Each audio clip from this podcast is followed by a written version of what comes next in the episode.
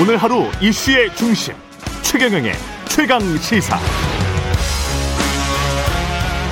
네, 민주당 경선의 최대 승부처 이번 주말 호남 경선 앞둔 각 후보 캠프 발걸음 분주할 수밖에 없고요. 경선 앞둔 추석 명절 민심 어떻게 읽고 있는지 호남 승부 전략은 뭘까요? 더불어민주당 이낙연 후보 캠프 연결돼 있습니다. 홍영표 공동 선대위원장입니다. 안녕하세요.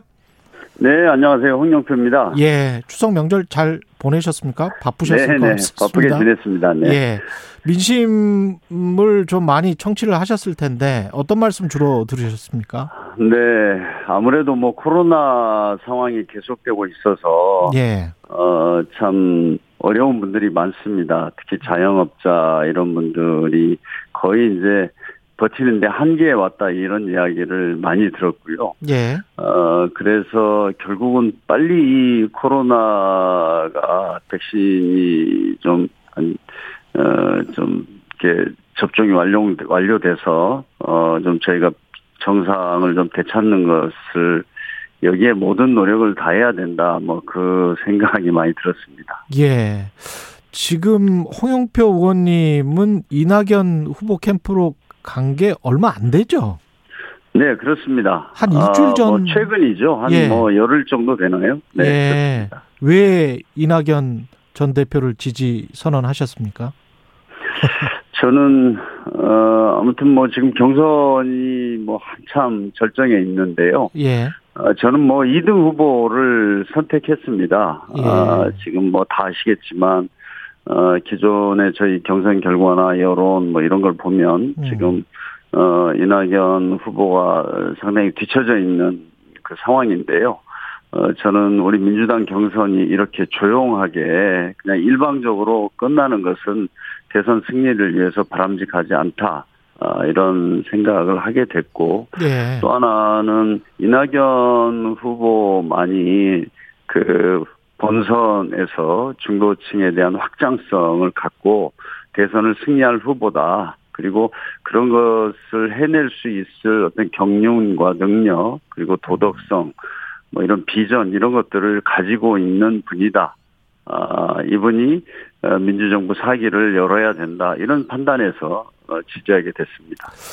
그 이재명 후보 캠프로 합류한 이른바 친문 의원들도 꽤 있단 말이죠.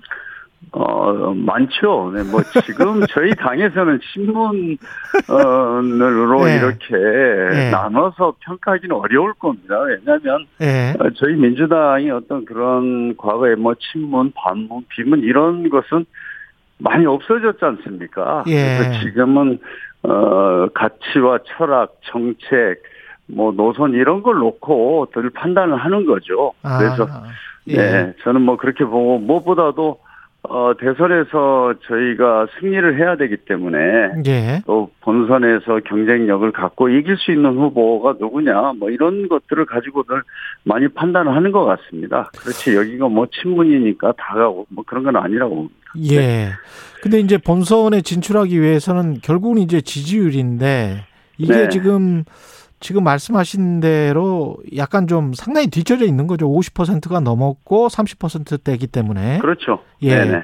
근데 이제 호남이 분수령이라고 하는데 이게 민주당 권리당원의 30%가 이 지역에 있단 말이죠. 20만 명. 맞습니다. 네, 거의 이게 뭐 20만 명이죠. 네. 어느 정도로 어, 어느 정도를 확보해야 어떤 네. 역전의 계기가 되는 건가요? 이낙연 후보 캠프 입장에서는 뭐 1차적인 목표는 예. 일단 이재명 후보가 다시 호남에서 50% 이상 압도적인 지지를 받는 것을 막는 게 아. 저희들의 이제 1차적인 목표이고요. 예, 어, 지금 저도 뭐 추석 전에 그리고 또 뭐 추석 기간에도 계속해서 뭐 상황도 점검하고 그랬습니다만 호남에서 일단은 저희들은 어좀 조심스럽지만 이길 수 있다 이런 판단을 최종적으로 하고 있습니다. 네. 이길 수 있다는 게 네.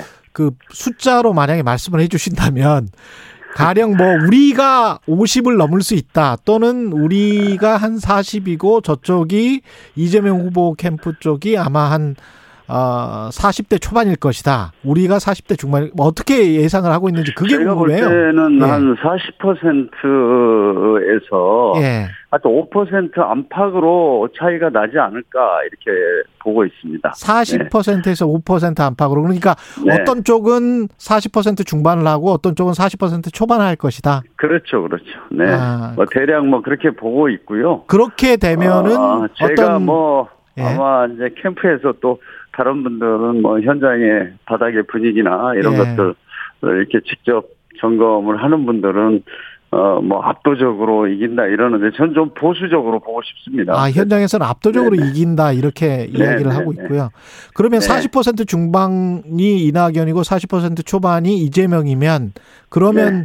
어떤 역전의 발판을 마련할 수 있다 이렇게 숫자적으로는 나옵니까? 앞으로의 경선 일정이나 이런 거 봤을 때? 네, 뭐 지금 그 뭐 여러 가지 이제 저희들이 권리당원 어 당원들 있고 또 선거인단이 있지 않습니까? 예. 어, 이번에 호남의 결과가 아, 어, 다른 지역에도 영향을 미칠 수밖에 없고 예. 또 이제 수도권이나 어, 이쪽이 이제 결국은 결정을 하게 될 텐데 예. 거기에서 어, 호남의 이제 향방이 결국은 어, 이번 경선을 가름 짓는다 이렇게 생각합니다. 저도 뭐 다니면서 호남에서 이낙연 후보가 다시 뭐 5대 3으로 치면 민주당의 경선은 여기서 이제 끝나는 거죠. 예. 뭐 사실상 그렇게 보고 있습니다. 그렇군요. 그래서 예. 호남에서 어, 또 대선 승리를 위해서라도 이번에는 어, 이낙연 후보에게 좀 표를 줘서 결선을 하게 하고 그래서 민주당의 경선이 좀더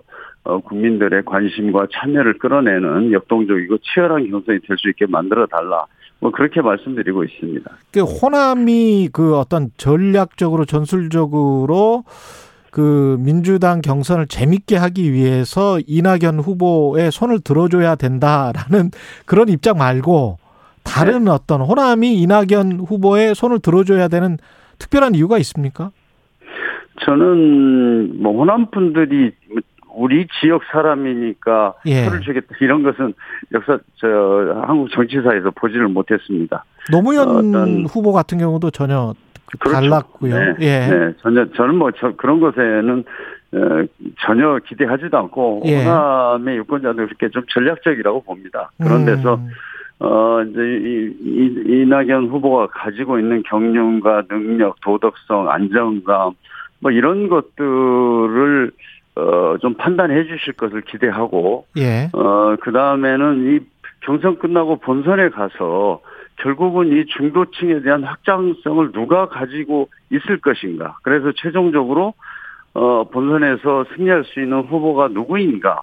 이걸 놓고, 어, 저는 판단하실 거라고 봅니다. 그렇기 때문에 결국은 이낙연 밖에 없지 않느냐. 이런 판단을 하실 것으로, 어, 저는 믿습니다. 호남 경선을 앞두고 지금 국회의원직을 사퇴를 했고 국회에서 연설하시고 약간 울먹였단 말이죠. 네. 이낙연 후보가 이런 것들이 호남 경선이랄지 앞으로 경선 어 음, 때문에 어떤 배수진을 친 것이다 이렇게 봐도 되겠습니까? 어, 저는 그렇게 봅니다. 예. 뭐 이낙연 후보로서는 이제 더 이상 뭐 어떻게 해볼 방법이 없지 않습니까? 예. 저는 그간에 이제 이낙연 후보가 어, 이분이 좀 어떤 캠페인을 하는 과정에서 음, 좀 부족한 게 분명히 있었습니다. 예. 아, 있었고 이제 그걸 앞으로 저희들이 보완해 나갈 텐데 예. 에, 그러다 보니까 뭔가 아, 좀 강력한 어떤 의지, 음. 정권 재창출에 대한 이런 것들을 어, 보일 보이는 것은 나쁘지 않았던 것 같습니다. 그래서 예. 의원직 사퇴를 한 거고요. 예. 어, 그걸 계기로 해서 아마 이제 캠프도 뭐 제가 이제 에, 김종민 신동근 의원과 함께 합류를 했는데 음, 예. 예, 좀 앞으로는 어, 캠페인도 좀 새로운 어떤 전략적인 메시지도 발굴하고 이렇게 해서 어, 좀 이낙연 후보가 가지고 있는 잠재력이나 경쟁력 이런 것들을 국민들이 좀 더 알 수 있도록 하는 노력을 해나가도록 하겠습니다. 그 이재명 후보와 관련해서 지금 대장동 음. 그 화천대유 의혹 있지 않습니까? 네. 이거는 어떻게 판단하고 계세요? 이낙연 후보 측에서는? 아, 저는 일단 뭐 저희가 이재명 후보께서 지금 나는 결백하다 이렇게 이야기를 하고 계시지 않습니까? 예.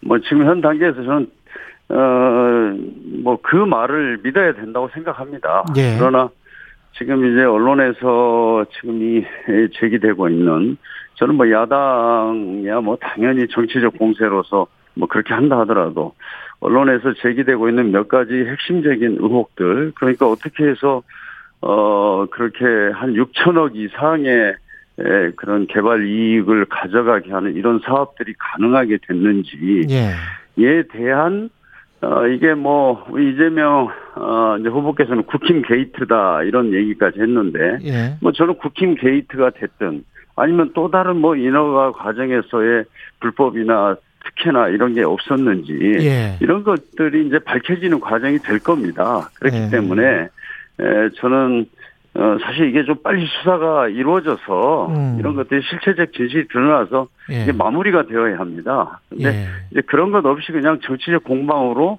어, 많이 오가는 것은 바람직하지 않고요.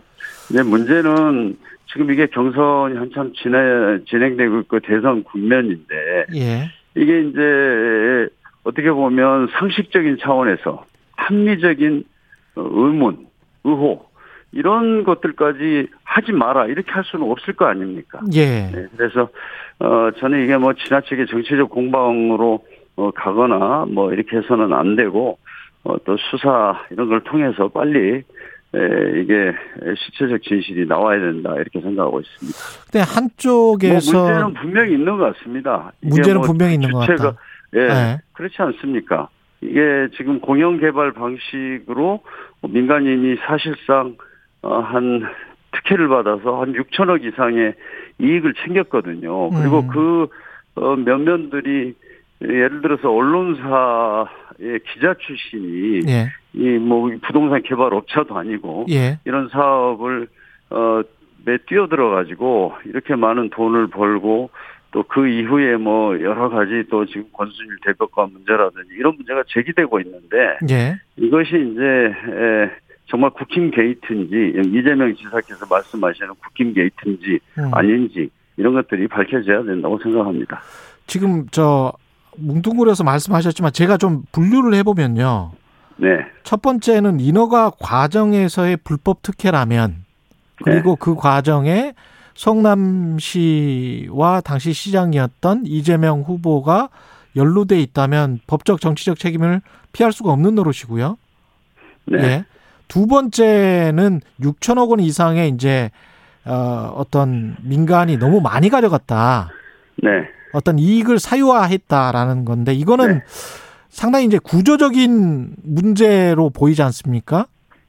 네, 그러니까 구조적인 문제일 수도 있고요. 예, 그 그러니까 부분과 관련해서는 어떤 이낙연 후보 어 입장에서는 앞으로 네. 그러면 각종 택지 개발 시행을 할 때 공영 개발 방식으로 할 건지 이런 민관 합동으로 할 건지 과거에 그냥 민간으로 다 줘버리는 걸로 할 건지 이런 이런 것에 관해서는 어떤 입장을 정해 놓으신 게 있, 있으실까요?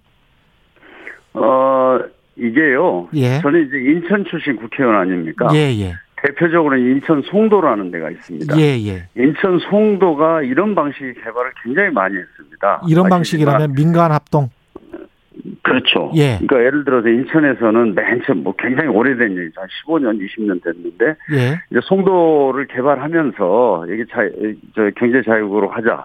그런데 에, 여기를 개발할 수 있는 능력이 우리나라는 없으니까 뭐 게일 인터내셔널이라는 외국계 부동산 음, 제가 볼 때는 뭐 브로커 같은 사람을 이렇게 유, 유치해서 예. 어, 전 세계에 다국적계 본사를 유치하겠다 해서 시작을 했는데 결국은 아파트만 잔뜩 짓고 어 저기 뭡니까 저 그 사람은 그냥 어마어마한 돈을 벌고 뭐 그런 것들이 있었거든요. 그래서 이 방식이 전혀 어 이제 문제가 돼서 그 뒤로는 뭐 SPC를 시가 직접 만들고 이런 과정들이 있습니다. 내에서 다 설명을 못 드리겠지만 예. 그런데 그런 것들을 다 감안해도 하여튼 어. 그 지금 성 대장동의 문제는 의혹을 제기하는 사람들을 입을 막을 수가 없을 것 같아요. 예. 하여튼 그렇고 저는 이 공영 개발 방식을 그래서 지난번에 우리가 2월 달에 부동산 정책을 발표할 때, 예. 어, 지난번 그, 어, 요 토지, 그러니까 토지를 이렇게 이제 공, 정부나, 아, 그 지자체가 공공개발을 할 때 이, 이걸 이제 토지는 공공기관에서 그걸 매입을 해서 이것을 민간인들한테 이게 택지로 분할해서 저 뭡니까 매각해서 거기서 어마어마한 돈을 벌었지 않습니까? 예. 그게 이제 문제가 돼서 대책을 이미 그걸 마련했을 거예요. 2월 달에. 다 예. 보시면. 그러니까 대장지구도 보면은 개발하고 난 후에 8개 필지가 있는데 그 중에서 어 하나 하나는 만 유일하게 그 화천 동인이라는 데는 다섯 개 택지를 수의계약으로 주고 하나는 경쟁 입찰을 붙였습니다. 그래서 추첨을 했는데 한 회사가 182대 1로 당첨이 됐다 그래요. 그러니까 예. 그만큼 거기 관심이 맞섰고 여기는 그냥 여기 택지를 확보만 하면 돈 번다 이렇게 되어 있는 상황이었거든요. 음. 이제 그래서 그런 것들이 문제가 되지 않겠습니까? 그래서 예. 이 부분은 뭐 지금 이제 사실 관계들이 확인이 안 된 상태에서 저는 뭐, 어, 이걸 정치권에서 이렇게 많이 이야기하는 것은 별로 좋지 않고 그러나 어, 이런 제기되는 예. 합리적이고 상식적인 어떤 의혹에 대해서는 관계자들이 빨리빨리 자료도 내놓고 예. 어, 이야기를 하면 된다고 봅니다. 그리고 뭐, 그, 그, 또, 누가 이제 거기 만약에 불법이나 특혜가 있었다면 누가 제대로 말하겠어요. 그러니까 수사를 할 수밖에 없는 거죠. 최민희 전 의원이 네. 어떤 방송에서 그런 이야기를 하더라고요. 의혹을 제기하는 사람들을 막을 수 없다라고 방금 의원님께서 말씀하셨는데 의혹을 제기하는 사람들이 이낙연 후보 캠프의 서른 선대 본부장이 이지 않았느냐 뭐 이렇게 이야기를 하던데요. 그거는 이제 에, 저는 예. 저는 뭐 제가 선대위원장으로서 좀 예. 캠프 내에서 예. 절대로 이것은 어 우리가 뭐 실체적인 어떤 어 증거라든가 구체적인 증거라든가 뭐 실체적인 어떤 사실관계 확인을 하지 않으면 이거는 이제 우리가 그렇게 할 수는 없는 거고 예. 네, 그렇게 해서도 안 된다고 봅니다. 그러나 이게 지금 시작되는 과정, 진행되는 음. 과정. 그러니까 이제 맨 처음에 한 언론사가 얘기하니까 그 언론사 손 떼라 이렇게 했는데 지금 모든 언론이 이, 이것에 대해서 취재를 하고 있어서 예. 어 저는 이제 그것을 어떻게 저희들이 막겠습니까? 네. 음, 알겠습니다. 중도 확장성에서 이낙연 후보가 그 강점이 있다라고 계속 강조를 해 주셨는데요. 구체적으로 네. 어떤 중도 확장성을 말씀하시는지. 그러니까 이제 지금 저는 요즘에 이제 세계 그 어떤 현대 민주주의가 좀 예. 위기라고 보는데 예. 요즘에 뭐 미국의 트럼프나 영국의 보리스 존슨의 연선들 보면 전부 다 이 이제 포퓰리즘 또 어, 선동 정치 이런 것들을 통해서 어, 대통령이 되고 그것이 그 나라의 특히 미국 같은 경우에는 미국 정치를 그냥 희화하고 삼류 정치로 만들어 버렸는데 저는 중도층이야말로 그런 것들에 대해서 좀 더 어, 냉철하게 진짜 우리 지금 대한민국이 현 단계에서 어, 무엇을 이렇게 해결해야 되고 또 어, 그 과정들이 어떤 리더십으로 되어야 한다 이런 판단을 하는 것들이 저는 중도층이라고 많이 봅니다. 예. 그래서 이제 그런 쪽을 어떻게 확보하느냐가 사실 대선을 결정한다는 거는 뭐 다 알지 않습니까? 그래서 어, 그런 면에서는 이낙연 후보가 가지고 있는 강점이 있다. 이렇게 좀 생각을 하고요. 예. 네, 그런 차원에서 말씀을 드렸습니다. 알겠습니다. 오늘 또 여기까지 듣겠습니다. 말씀 감사합니다. 네, 감사합니다. 예, 더불어민주당 이낙연 후보 캠프의 홍영표 공동선대위원장이었습니다.